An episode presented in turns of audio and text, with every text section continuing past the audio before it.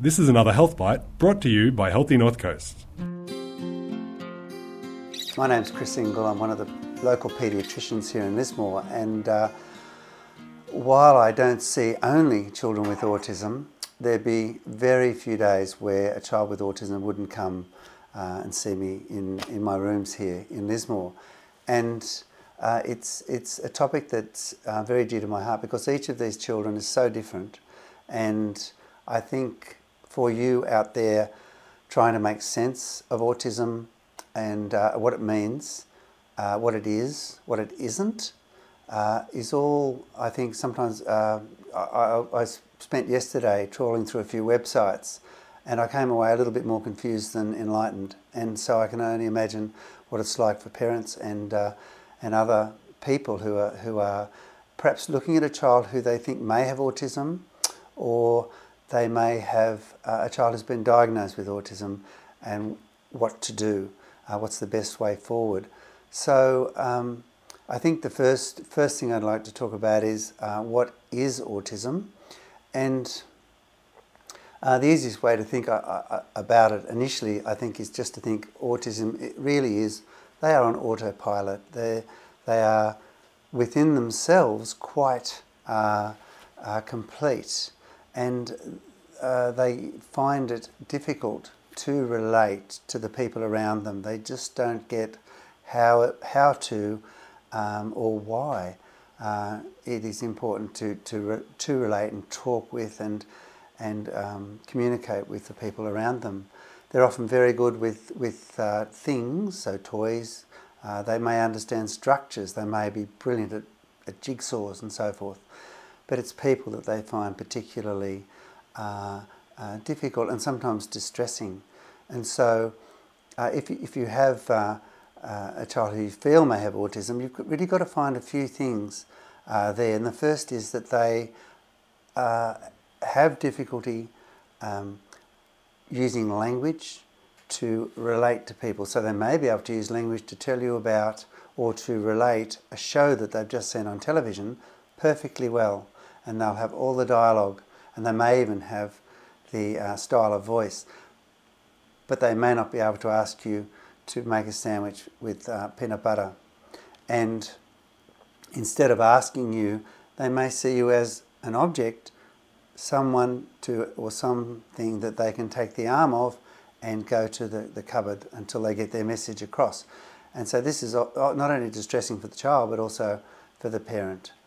Um, so there's problems with how to how they relate in terms of using language. There's problems in how they relate in terms of eye contact. Now, eye contact is one of the most sophisticated things that we use. Um, when you think about it, the eye contact you give to uh, your, the butcher or your doctor or your partner is qualitatively very, very different. And uh, we talk about this eye contact, but with the eye contact, of course, there are facial um, uh, facial features which we we bring to to allow people in or keep them out, and we set up our distance between each other largely with facial expression, and, and eye contact. So if you have autism and you don't get that and you can't make eye contact meaningful, so you'd look at an eye like you'd look at um, a porcelain statue rather than, oh, there's a person living behind that eye, uh, then you can imagine that that person with autism is going to find it very hard to relate. Uh, final, and perhaps as a result of that, the third main thing is that people with autism they find it very difficult, children in particular, uh, to make friends and keep friends. Uh, friendships are about sharing strengths and sharing secrets, and they are sophisticated in themselves. And so, children with autism, they can end up on the outside uh, of things. But that's not all it is. You really need something else as well, and that's the I think what people regard as the odd things that people with autism have, such as they might have um, stereotypic behaviours, so to speak. So they might echo back what is said to them, or they might have a particular fixed interest in something like in children, it could be Thomas the Tank Engine, um, and they love Thomas because the facial features are clear. And Uh, so, for an example, or they may have an interest in dinosaurs. Now, most three year olds are going to have an interest in dinosaurs or some other, um, something else that, that takes their fancy to a point where you think, oh my God, I don't want to hear about that again. But with autism, it's just overwhelming. It becomes, it encompasses the child. And not only do they often have uh, the interest, but also they, they will be um, telling you about it again and again and again, and maybe even taking on the roles of the dinosaurs that they see. So, so it's almost as if the child is lost into the world that they've um, become interested in. And so all of these things need to be there for autism. Um, we used to say Asperger's disorder, now we say high functioning autism. I would lay money we'll get Asperger's disorder back at some point, but for the moment, that's, the, that's what we're working with. And um, it just brings you to the idea, really, that autism itself is quite separate to everything else. So you can have a child with autism who, who has an IQ which is very high or very low. You can have a child with autism who has high level of anxiety or blissfully uh, calm. You can have a child with autism who is exceptionally busy and can't stay on task and to all the world looks like having attention deficit disorder and other children who can remain intensely focused. So it's the personality of the child. And you'll see this, if you go on the net, you'll see this is it's talking about comorbidities, so attention deficit disorder, anxiety, and so forth. But I think we're more than that. I think we're people first and we have our skill set second. So that the person, the person who has the autism for me is just as important as the autism the person has or the type of autism. And uh, I think that's probably one of the most important points uh, to make so that each child with autism is going to be quite different. But if you come back to the points I made about um, language, eye contact, ability to make friends, and then also the odd little things that children with autism do, the, the rit- rituals, the repetitive things, then you won't make a mistake. What it isn't is, for example, a child with obsessive compulsive disorder or high level of anxiety. Those children may have repetitive little rituals and so forth, but they won't have the problems with friendships. They won't have the problems with eye contact. Similarly, a child with a language disorder. Children with language disorders find it very difficult to communicate, but they're frustrated as a result because they want to communicate. Children with autism, they don't mind if they don't communicate. And so, um, so also children with motor problems, uh, with concentration issues, can be confused if they become highly frustrated and are acting out. And most of the behaviours that children, when they come to see me, to try and understand those behaviours is important. So it could be to do with the fact that they have other things as well as autism or a different type of personality. One of the things I'd like you to take away is the concept of theory of mind. And if there's one thing you write down in Google, that is the one thing I would do. If I say to a four year old child, Who's your best friend? and they say, Samantha, I can say to them, I really like Samantha. They would then accept that because if they know Samantha at the age of four, everybody does. By eight years old, they're saying, How do you know Samantha? You're not a family friend. You don't go to my school. And so they understand that different people have different minds and this is the theory of mind. An adult with autism, or so we say Asperger's disorder, may uh, love rocks and may understand everything or astronomy. And they'll be telling you about this. You know your adult friends who have Asperger's because they will tell you about the things in their life that interest them, uh, perhaps whether you want them to or not. And they may not pick up on the social cues when your dear is at the time. And so uh, adults with Asperger's disorder don't have a well developed theory of mind. They think that you are them. They think that you are just as interested in astronomy as they are. But it goes further than that because if they don't understand that you've got a separate mind to them, then they will go, Oh, you understand me. They project their mind onto you almost entirely. And so they'll they will say to you, Oh, you know the time when Pluto goes behind Neptune and this and this and this happens, and you go, Well, no, I don't. They're, they are honestly surprised and go, No, no, yes, you do.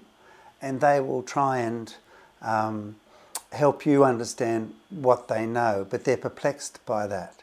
So this, this idea of theory of mind is at the core of autism. It's at the core of Asperger's disorder.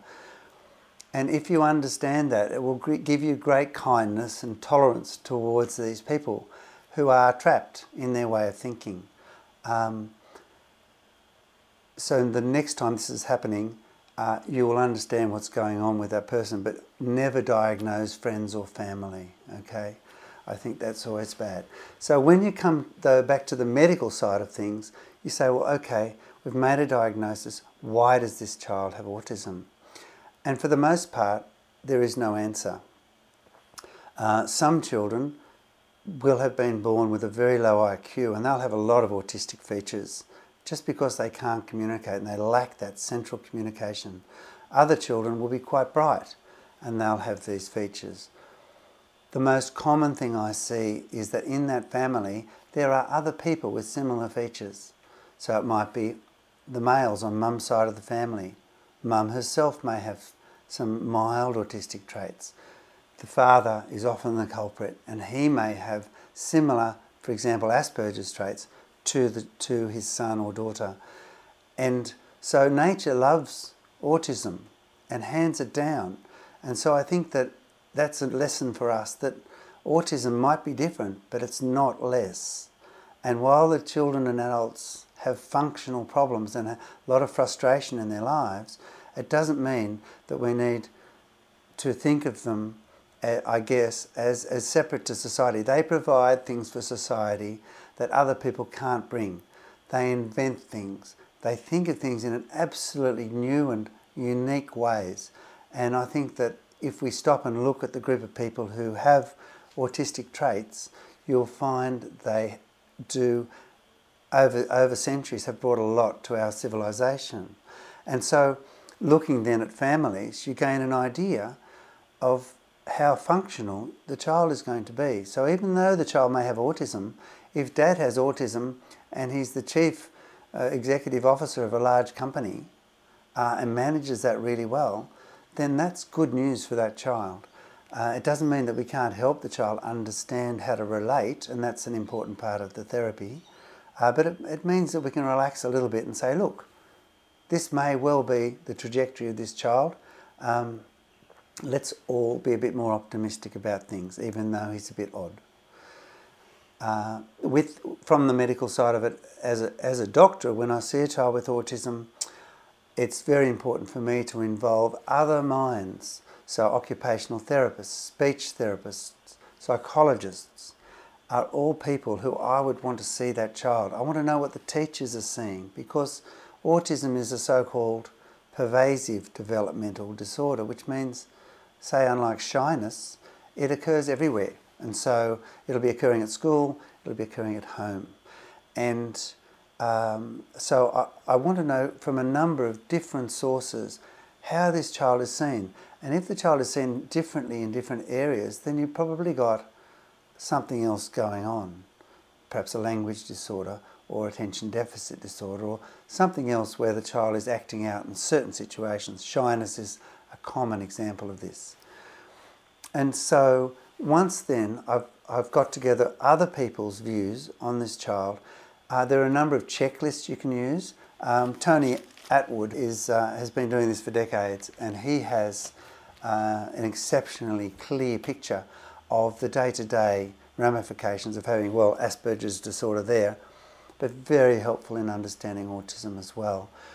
Once everyone has given a view, there are specific um, tests that you can use. Uh, one of the best ones is, is an ADOS, and uh, that is done here in Lismore uh, by Dr. Jackie Andrews, actually, who is, an, is herself, I, would, I believe, an expert in autism.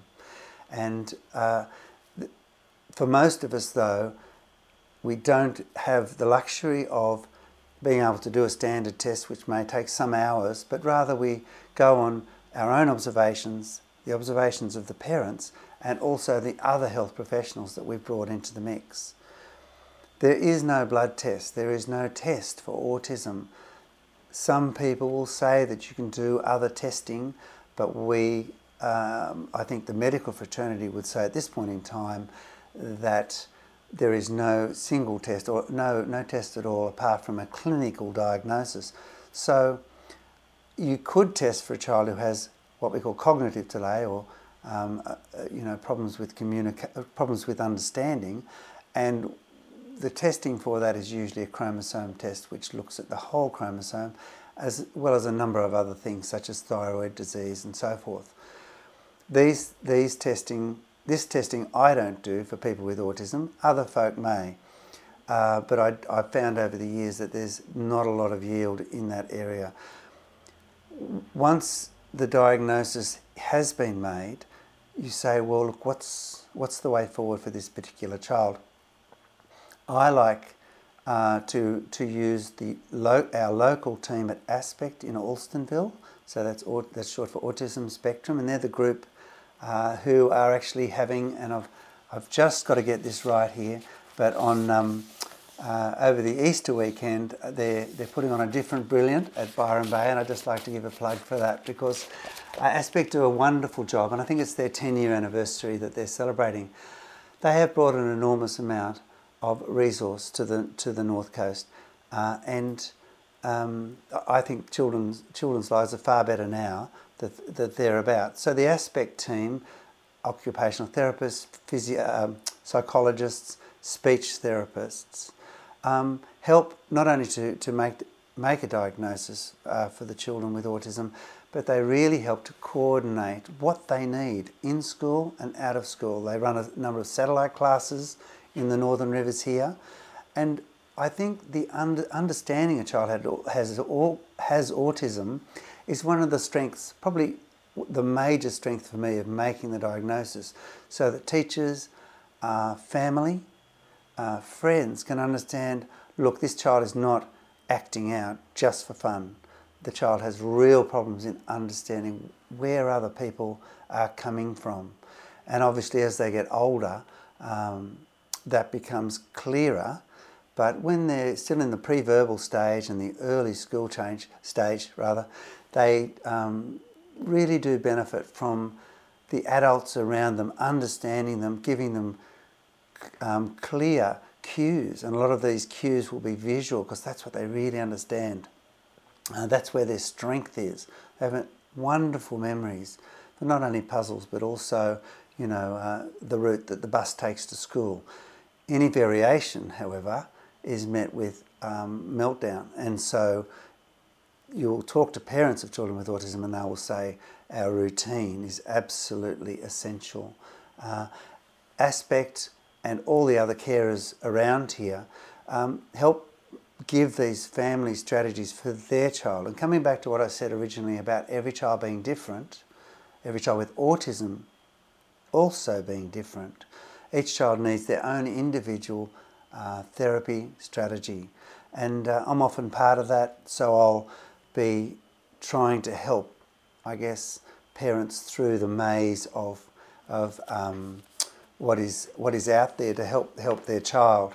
Um, one of the, um, one of the, the ports of call I, I, think that you'd find most useful is um, the so-called HAQA funding, which I think will probably be able to be brought into this um, webinar later.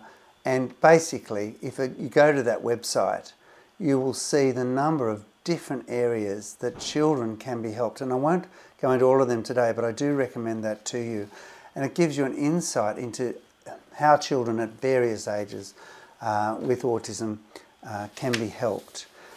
Um, we do prescribe medication as, as doctors for some of the um, so called comorbidities of autism. So, children with autism, as well as having more problem with understanding, also have more problem with behaviour around focus, concentration in a classroom, for example, and also a high level of anxiety which will peak whenever their routine is changed uh, and or, or, something new uh, has to happen without perhaps them being prepared for it.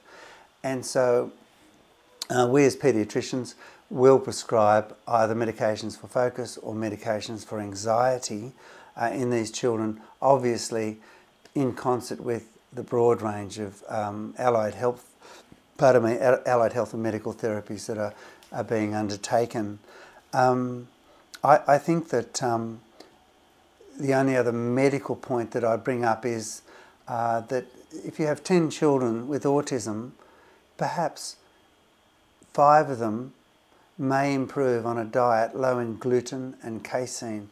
And what I see when this, when it does occur, when the child is helped, uh, you'll see uh, the child, the parents will come back and say, "Oh yes, much calmer, and and perhaps a little more interactive as well."